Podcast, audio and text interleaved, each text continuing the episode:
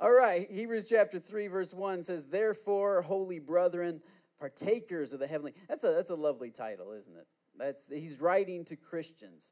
You know, what if we started thinking of ourselves in that way? Therefore, holy brethren, holy brothers and sisters, partakers of the heavenly calling, consider the apostle and high priest of our confession, Christ Jesus, who was faithful to him who appointed him, as Moses also was faithful in all of his house. Now, we're going to spend some time talking about Moses here today. So this is a very important character to the Jewish readers. It's a very important character to us.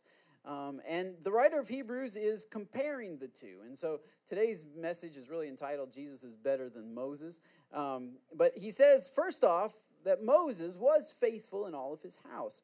Verse 3, "For this one has been counted worthy of more glory than Moses." I don't know if you like to underline in your Bible, but that's the spot that you could underline today. More glory than Moses. "Inasmuch as he who builds a house has more honor than the house. For every house is built by someone, but he who built all things is God."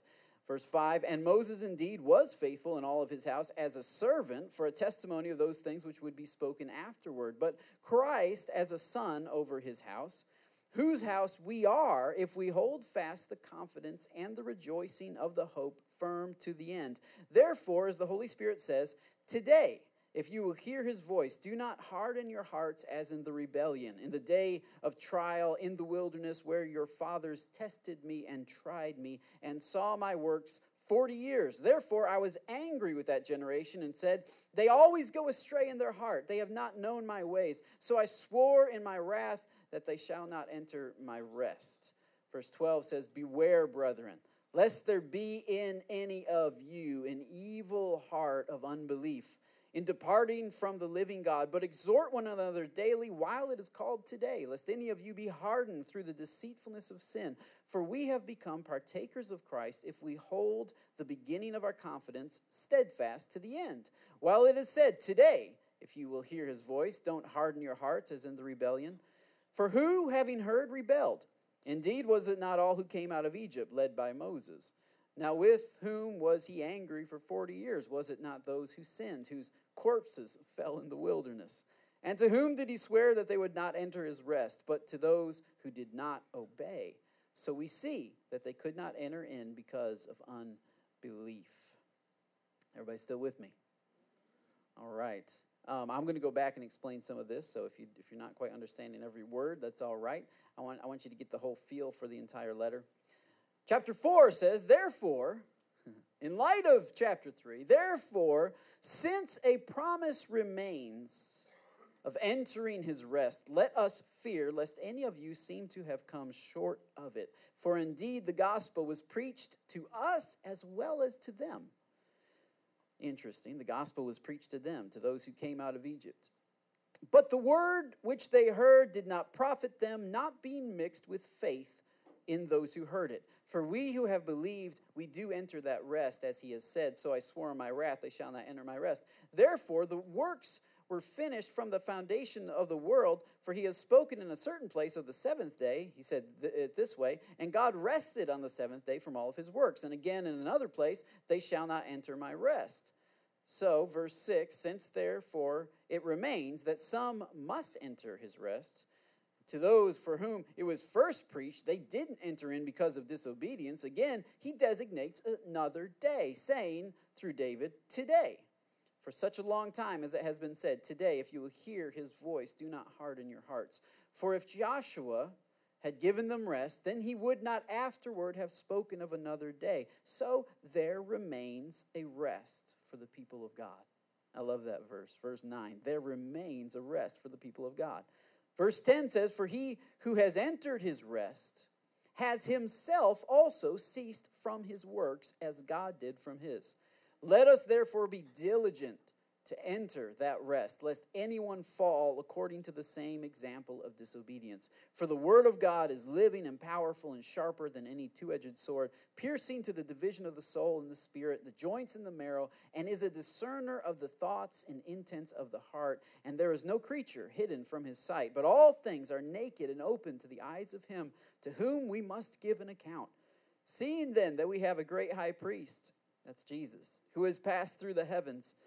Jesus, the Son of God, let us hold fast our confession, for we do not have a high priest who cannot sympathize with our weaknesses, but was in all ways tempted, just as we are, but without sin. Let us therefore come boldly to the throne of grace. I love that we may obtain mercy and find grace to help in time of need. Lord, we thank you for your word today. We thank you for this amazing letter that has been passed down through the generations. Help us to see Jesus as we open it up today. Help us to see the living word. Help us to see the Son of God. Help us to see how much better he is, certainly than Moses, but better than anything in our current existence. Help us to run to Jesus, the author and the finisher of our faith. Help us to come and into his presence and find mercy and grace to help in time of need. That's what we need right now. In Jesus' name we pray. Amen. Do you ever have a memory of something, and that memory of something is much better than the actual experience of it?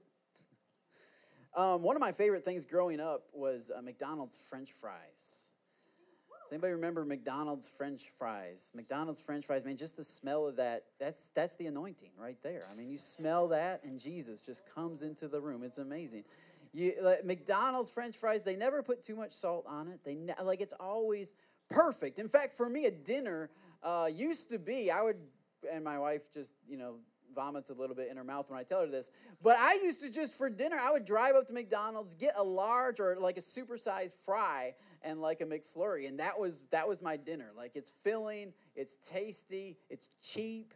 Come on, somebody, it's my budget. Like, that's how I can roll. Well, I mean, just all my life, I love McDonald's fries. It's the best thing about McDonald's. I mean, it's clearly, hands down, there's nothing else on the menu as good as McDonald's fries. As soon as you talk about McDonald's, people would always say, oh, but the fries. Yeah, the fries. And I went through a time in my life when I wasn't really able to eat much McDonald's, and it was a very, very sad, very, very, very sad time in my life. I was traveling with a minister, and he didn't like McDonald's. So we ate a lot of Ruth Chris Steakhouse. We ate at, some nicer kind of upscale, really nice restaurants. And so I got used to that, and of course the ministry was paying for that on our trips and things like that. So I didn't have to, it was in my budget. It was free. That's my budget. It was one of the perks of the job, I didn't get paid much, but I got fed well, and it was an okay job. So that was for about 2 years that I went without eating McDonald's. I still snuck in some pizza every now and then, though, just so that even though I was traveling a lot, they delivered to hotel rooms, and it's awesome. And so when I quit the job, and Roe and I were driving around the country looking for where God was going to lead us next, we were on a similar budget to what I was when I was single, because we had saved up some money, but that was for later. So we were trying to live on, it was about $5 to $10 a day on food. That was basically our budget. And so we were really cutting corners, and we were stopping by. I mean, you stop by Walmart and you get a box of cereal, right, and some tortillas, and that's and like some of the jug of water, and that's lunch, breakfast, and then you're gonna get a snack wrap for dinner from McDonald's, And so I said, oh, no, I got this. I'm gonna get a large fry. That's when it's $1.79, and I got my large fry and I ate it. This is about 2006, and it exploded in my stomach. Like, it tasted as good as I remembered, but the after effects kept me in the restroom for a little while. And I was like, what in the world? Like, I've been eating McDonald's fries all my life. Something has got to be off here. Like, I just had a bad day. Maybe it was something in the food. And so Roe, of course, is very much against fast food, and especially McDonald's. And she made fun of me. She says, well, that's what you get for eating McDonald's fries. I said, no, I've been eating this stuff all my life. It's never done this. So the next day, I was like, I'm getting some more McDonald's fries. I'm telling you, it's all good. And so I go get some fries, and the same thing happens. I mean, it's like, it was quick, and swift judgment just happened. And I was like, I don't know what is going on. I abstained from McDonald's fries for about a year, and then I tried again. Same thing happened. And I said, that's it. I can't eat McDonald's fries anymore. And so it was a sad day. It was a day of mourning when I folded up that box, and put it in the trash for good. And it was weird to me. I was like, what in the world? And I was talking to a friend of ours who's actually it's like a manager of like 25 McDonald's between San Marcos and San Antonio. And I was telling him, I was like, man, like I love McDonald's fries. And then like something happened, like the devil got into McDonald's and ruined the best thing about McDonald's. And he said, no, we changed the oil that we used to cook the fries in like 2005. We changed the oil to make it more healthy. And I said, well, okay. And so I guess it's some kind of new oil that they're still using now. And he said the problem is that it hardens quicker. Like they can only, he said that when they make the fry, they only have 15 minutes before they can actually get them out, before they have to throw them away because they get like rock, they get solid. And I said, that's what it's doing in my stomach, I have like 15 minutes before it gets out, and it's hardening and this is not good. So anyway, if any of you have had experienced problems with McDonald's, that's why they switched to a more healthy oil. And I like the old stuff that just slid down well and just stayed there for a while, But apparently it changed. Sometimes that happens. Sometimes your memory of something is much better than the reality of it. And I think that's kind of what the writer of Hebrews is talking about here. He's talking about somebody who in the Jewish mind was really the greatest memory. Like the greatest memory that the Jewish people could possibly have would be the memory of the man Moses. And so when we talk about Moses, we have to understand that we're talking about not only a national hero, but also a religious icon for the Jewish people. And that's really who the book of Hebrews is written to. The book of Hebrews, some say it was originally a sermon, which maybe is why it's my favorite book, because I'm a preacher. But it was written to Jews who had converted to Christianity, but after some time were kind of wavering in their faith. And they were thinking about, man, did we make a mistake by turning to Jesus? Did we make a mistake? And so the writer of Hebrews is going through everything that they would turn back to. Right, so some of their Jewish friends were saying, "Man, you've really missed the boat. You've really missed it with this Jesus guy. I mean, do you remember how awesome Moses was? Do you remember what happened with Moses?" In fact, I was on a secular website just recently, and it was an Israeli website, and I was reading the About Us section, and in the About Us, the first reason why this Israeli website was saying that Israel was so cool is that it said that we are the only nation that has ever had an encounter with God. And if you know the Old Testament, you know that Moses kind of spearheaded that encounter. Moses led the people of Israel up out of Egypt. He delivered them, so to speak, and led them on out into the wilderness. And it was in the wilderness that God came down and landed on a mountain. Like lightning and thundering and voices were all swirling around the mountain. And the people were scared. And Moses said, I'll go up and talk to God. And so Moses talked to God like a guy talks to his friend. And God spoke to Moses, and Moses was the mediator. He was the guy that went up to talk to God and then came down to talk to the people, to tell the people what God had said. And that's what God said. God said, I'm going to use you like a mouthpiece. I'm going to use you like a speaker. like you're going to be like the speaker in my sound system. I'm going to speak through you, and you will be like a God to them. You will be like God. You will be the guy that when you talk, people listen because you're speaking on my behalf. And that's what Moses was. And so because of that, Moses' fame was like through the roof. And so especially by this time, because the longer people are dead, the more nicely we remember them. Come on, somebody. It's true. You don't like to admit it, but it's true. I mean, really, if you want to be famous, just die young. And then all of a sudden everybody loves you and it's awesome. And anyway, Moses has been dead for a long time. His fame is through the roof. The people of Israel are so proud of Moses. And not only the people of Israel, but other ancient texts also talk about Moses. Several of the Greeks really revered Moses. Several of the Egyptian philosophers really revered Moses. In fact, in our own country, the founders of our country so revered Moses that in 1776, after they told the guys across the pond what they thought of him, they decided to make a seal. And so they assigned a few guys to make a seal. And the first seal for the United States was, I have a picture of it to put up there, but the first seal of the United States has a picture, actually, of Moses leading the people out of Egypt. And it says, "Rebellion to tyrants is obedience to God."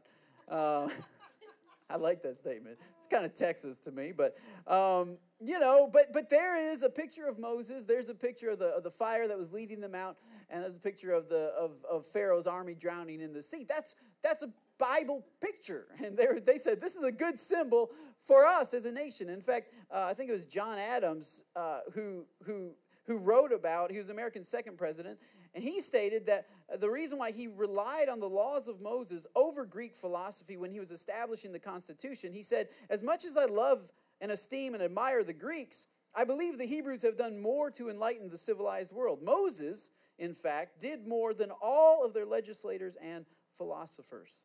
So Moses has present history and ancient history accumulated for himself, just this pedestal that he's resting upon. And he is the founder of the Jewish religion. I mean, without Moses, you don't have Judaism.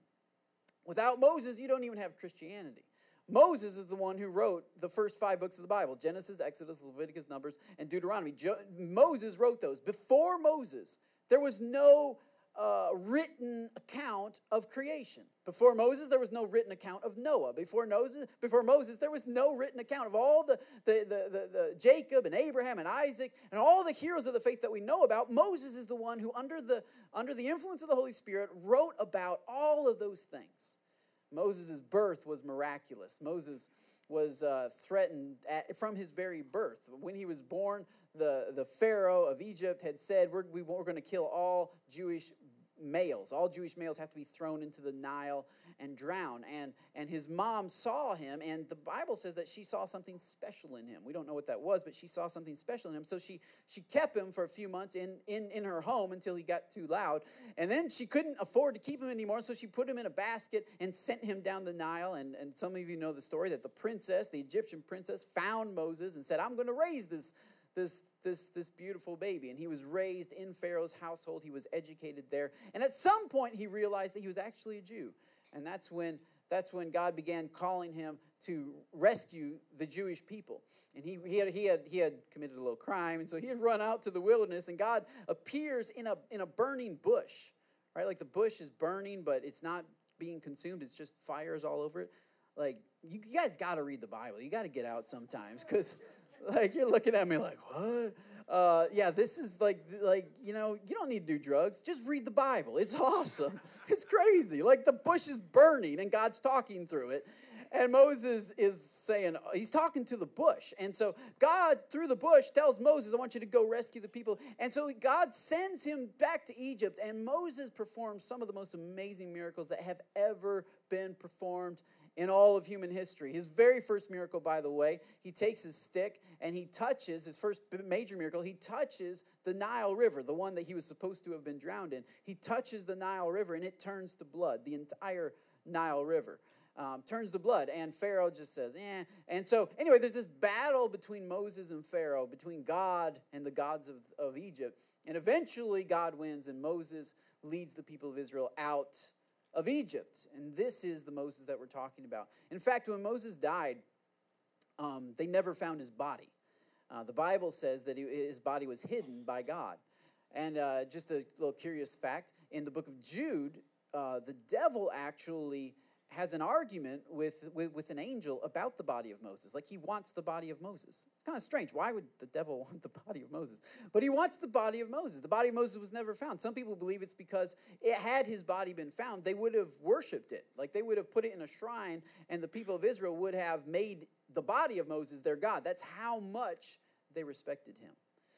Of course, we do see the body of Moses later on the mountain when Jesus is transfigured. In the New Testament, there's the body of Moses standing next to him, and there's the body of Elijah, another guy whose body was taken before he died anyway. And they're both there, and some believe that Moses is going to come back to the earth, actually, and he's going to be one of the two witnesses on the streets of Jerusalem in the book of Revelation. So all of you Revelation nuts. You can read about that. But Moses is an important character both historically, presently, and prophetically in the future. Moses is great. But what the scripture says here is that Jesus is better than Moses. Inasmuch as Jesus is the builder of the house, and Moses is just a servant in the house. Jesus is a son. Moses is just a servant. Moses was faithful, but Jesus is better. And while we're on the subject, Jesus didn't only build the house, but he built everything, is what Scripture says, that God is the maker of everything. And this is our Jesus. And so the next passage that I would like to look at is what the writer of Hebrews collects from all of this. He says, therefore, let us take heed, beware, brethren. He says in verse 12 of chapter 1, he says, beware, brethren, lest any of you have inside of you an evil heart of unbelief. Beware, lest any of you have an evil heart of unbelief. That's chapter 3, verse 12. Beware. He says the real danger here, the real danger is that you have an evil heart. And we would say, yeah, evil heart. And so we have a whole list of things that are evil, right? We have a whole list of things that are evil. There's punching people and slapping grandmothers, and that's evil. The evil actions, a whole list. We can tell you, okay, don't be evil. And you hear that a lot in church. Don't do bad things. And so, this is true. We don't want to do bad things. We don't want to be evil. But what Scripture says is evil. Look at this. Beware lest any of you have an evil heart. Yeah, I don't want that. Of what? Of unbelief. That word belief is really important. That word believe means to trust in. What happened was people had moved their trust from God to Moses. And Moses is good. Moses is cool. Moses is great. Moses was faithful. And Scripture says that. Moses was a good guy. We're not saying Moses is bad. But the truth is, sometimes a good thing can get in the way of God, and you start trusting in Moses. You start trusting in that good thing. And what the scripture is saying is, that's evil. It's an evil heart that would say, I don't think Jesus is quite enough. Jesus is good, but Moses is good too. I think I need both, and I need to hold on to both. It's unbelief when you trust in or rest on something else. You come to rely on something else. You come to look to something else. That unbelief is evil. But what we are encouraged to do is to enter into rest. The entire chapter 4 is he's talking about rest. At the beginning of chapter 4, he says, Therefore, guys, there's a promise of God here. And it's a promise to enter into rest. That word rest is something that I think our culture doesn't really understand at all. We run really, really, really, really hard, and then we take what we call a vacation. And really, we just are so wiped out on our vacation that we just sort of catch up enough sleep to be able to get back to work again and run really, really, really hard. We don't really understand rest. And part of it is because we think rest has to do with activity. So if you're doing activity, you're not resting. But if you stop doing activity, then you're resting. But the scripture is actually different here. The word rest doesn't mean to stop doing stuff.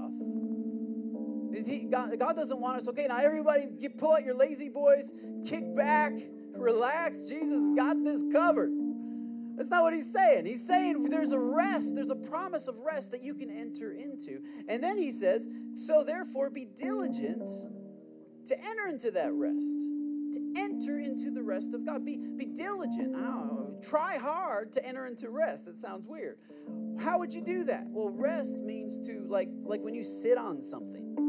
You're resting, which means you're putting all of your weight on that. That's what he's talking about. He says you have to make sure to put your weight on Jesus because Jesus is better than Moses. Jesus is better than religion. Jesus is better than the things that we tend to trust in, rely on. But what often happens is we get things mixed up. We're born with a propensity. A natural human tendency is to rely on other things. It's to rely on a good job. It's to rely on money in the bank. It's to rely on a relationship, and a family and all the things that is put in front of us that says this is what will make us happy, this is what we need. And so we kind of grow up in that, and that's why we live so unfulfilled. That's why we go from one thing to another, to another, to another, because there's a God-shaped hole that is not being filled by anything else. But the dangerous thing is that you can even come to Christianity, you can come to God, you can come to somebody like Moses and say, yeah, give me the word of God, but we still trust in other things. We just think that God will now get us those other things. Well, come on, somebody. There's a story in the book of John where Jesus feeds 5,000 men. And I don't have time to read the whole story, but Jesus feeds 5,000 men, not counting women and children. He does it miraculously. And at the end of that story, the Bible says that the people that were there that saw the miracle, they said, surely this is the prophet, the prophet that is to come.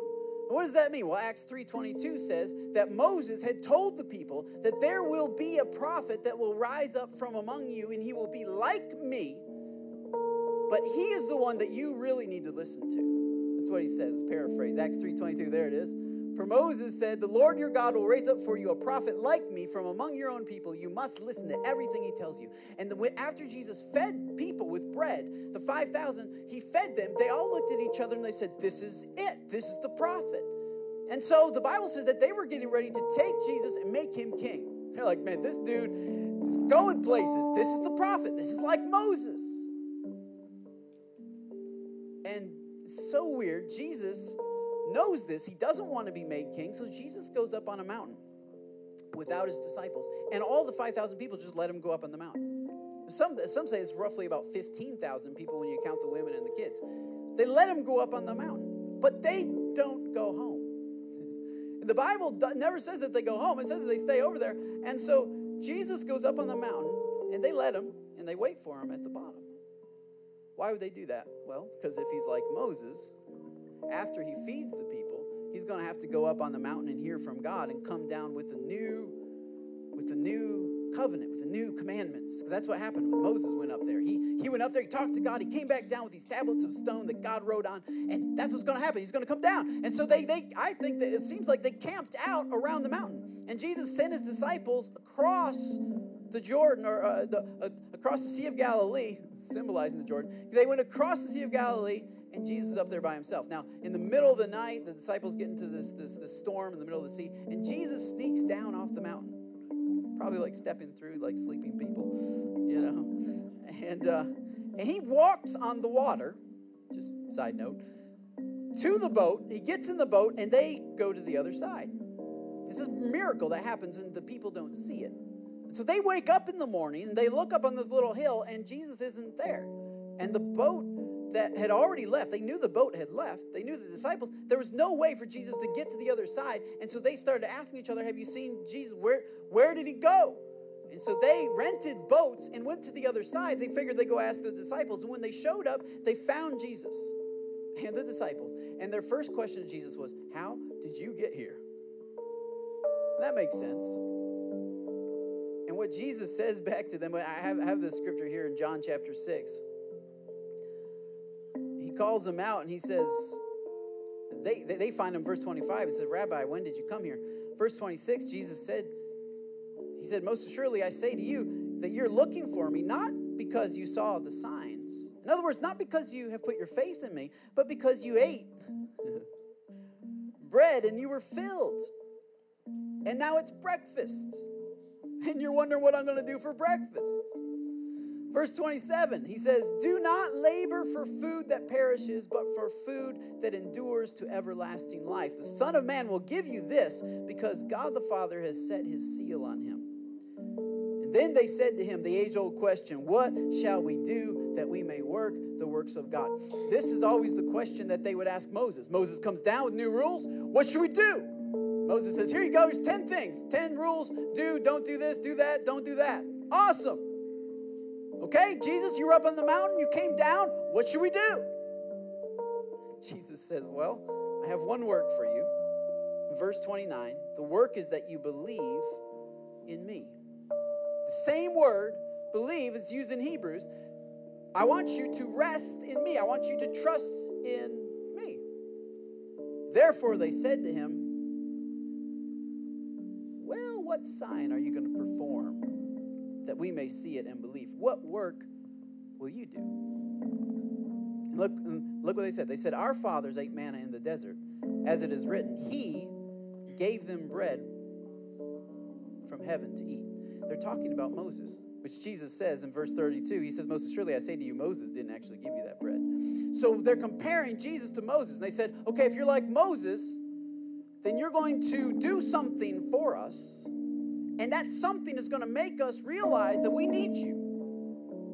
Right? We believe in you. We trust in you. We rest in you. Absolutely. But you're going to have to get us some breakfast. You know, like we're hungry again. We ate yesterday. We're hungry again today. We need something. And then we'll need you. We'll believe in you. We'll rest in you. That's exactly what we do today. We come to God and we're like, God, I need you to fix this or do this or arrange that. And then I'll need you because you're getting me what I need. It's like they saw Jesus just like Moses. Moses was the distributor, right? He was the middleman. God's up here, people down here. Moses is the middleman. Moses is the distributor. Moses is the one who brought them the product that they needed. He was a pointer. He pointed to the bread and said, hey guys, that's manna right there. Come eat it. But Jesus says, no, here's the deal. Moses was not the source. He was just the distributor. He was just the pointer. I am the source. I am the manna. This is what he says in verse 32. I am the bread, the true bread that has come down from heaven. For the bread of God is he who comes down from heaven and gives life to the world. He says, look, I'm not the pointer. I'm not the guy who gives you the hookup. I am the hookup. Like I am the up to your hook. Like this is how it works. Like I'm not the candy store, I'm the candy. You know, I'm not the distributor, I am the product. I'm the one Moses was pointing to. I'm the one Moses was telling you about. It's me. I'm the one who was on the mountain. I don't have to go up the mountain to get news for you. I am the news. I am the word. I am the command. Believe in me. Trust in me. But this is the dominant human tendency. We always need something else. We're like, yeah, Jesus is good. Jesus is great. But, you know, I think what's really going to make me happy is if Jesus gets me a girlfriend. Or if Jesus gets me a spouse, or if Jesus gets me a raise, or if Jesus gets me a different job, or if Jesus, Lord, if you could just, you know, arrange some things in my family, that'd be great. That would make me happy. If my family was set, then I would be happy. And so you can be the distributor of happiness, and you can arrange things and make me happy. You can give me a raise and make me happy. You can get me a new house, a new job, a new car. And you, by doing that, I'll trust in you. But what Jesus is saying right here, he said, no, I'm not going to do any works for you. I'm not going to feed you anymore. I fed you once, and that was to show you who I am. But now you're going to have to feed on me. And this is where many people go, no, don't think I'm up for that. Jesus is the manna. He is the bread. And if you read the Old Testament, you find that the manna was laying on the ground, and people had to go out and grab it. And they had to grab it and put it in a little bucket, and they could only take enough for one day because it was only good enough for one day. And so they had to go out the next morning and grab it and eat it. And it's all they had, by the way. And the Bible says that piece of bread, it actually had all the nutrition that they needed. Like it supernaturally had all the nutrition, all the protein, all the sugar, all the carbs, all the salt. You need sugar. You need dairy. You need cheese. You need a little pizza. Like it had everything that they needed inside of that piece of bread. And so they get hungry. Well, they eat on. They take a bite. Have some. Let's go back to that manna. Lunch time comes, we go back to the manna. Dinner time comes, we go back to the manna. Midnight snack, come on somebody. We go back to the manna. We get manna burgers, manna waffles. We get manna cereal for the late night snack. Cocoa manna. It'd be great. This is manna. It was the only thing they had, but it was the only thing they needed. And that's what Jesus says that he is. He says, I'm the only thing that I'm offering, and I'm the only thing that you need. The dominant human tendency is to use Jesus to get the things that we think we need. But the thing about faith, the thing about trust, the thing about resting is isolating everything else and putting Jesus at the center and saying, he is the only thing that I need. And so I'm going to rest, lean on, trust in him. Not trust in him to get me other stuff that I need. Not trust in him to do other things that are going to, but no, just him. And when I get hungry, I can go to him. And when I get thirsty, I can go to him. And when I get lonely, I can go to him. And when I get sad and when I get mournful about what I've lost and what I never had and what I can't seem to, I can go to him. Because he is all that I need. You'll never be satisfied in Jesus until you're satisfied with Jesus. That's just the bottom line. And if Christianity is your means to get other stuff, you might get some other stuff, but it's not going to satisfy, and then you're going to want some more stuff. And then you're just going to wonder why Christianity doesn't work, why Jesus doesn't work. This is why the focus on activity is so pointless. Focusing on activities is oftentimes pointless. This is why in the book of Hebrews, he says, I want you to believe. The work of God is to believe. Here, we believe in tithing. We believe in the principle of tithing. We believe that tithing is blessed by God. Tithing means you give 10% of everything you make to God, and I've been doing that since I was like 10 years old. And I've seen God bless my life because of it. But God doesn't bless the activity of tithing. God blesses the principle of tithing. You say, well, what's the big difference? Well, the difference is tithing is meant to have you get rid of some of your funds so that you rely on God. That's the point. It's not a magic number. It's like you give God this and then you get stuff. That's not what it is. So the deal is you can do the activity of tithing. You can give to God. But if you don't rest in him, if you don't trust him, it doesn't work. God doesn't bless your finances because God doesn't bless what's not resting on him. He blesses what is resting on him. And in the same token, you might not be able to afford to tithe. You might be so far in debt that you can't give to God. And I think for some of you, the best thing to do is to pay people money you told them that you would pay them and live a little bit differently, a little bit better, make better choices so that you can give to God. But God can still see that heart that is resting on him. It's about resting. What are the works? What are the works we should do? What are the things we should do? I got to get my list. I got to do things. No. You need to rest on him. Not on your works, not on your ability to follow some rules, but on Jesus. My grandpa was a proud man. I was telling somebody just today about my dad's family. My mom and dad were the first ones to get saved, become Christians in their family.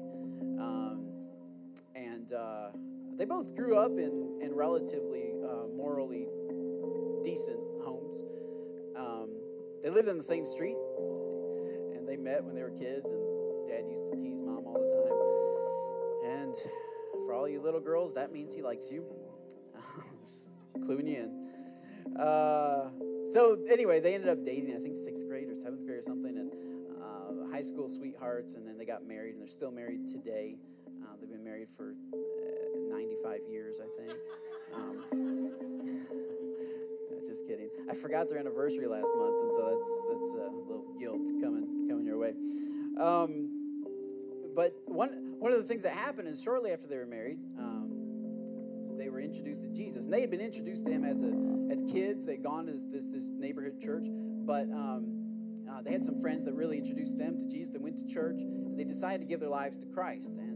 And honestly, that's why I'm here today, because my parents decided to follow Jesus. Before I was even born, Mom was like pregnant for me, and so like 2 weeks after I was born, dude, I was in church and I never got out. Like I just slept under the pews and I snuck out to come down to Texas to plant this church. So that's kind of how that went. But my parents' families had different reactions, you know. And my mom's family actually was very receptive, and many of them got saved. And but my dad's family not so much. My dad's family very good people, very moral people. They're just kind of country folk. So they believe, you know, their doctrine, their theology is you got to have boots, you have to have cigarettes, and let's see, country music. Yep, pretty much that's it. Those are the three things to get you to heaven. A little bit of alcohol doesn't hurt either.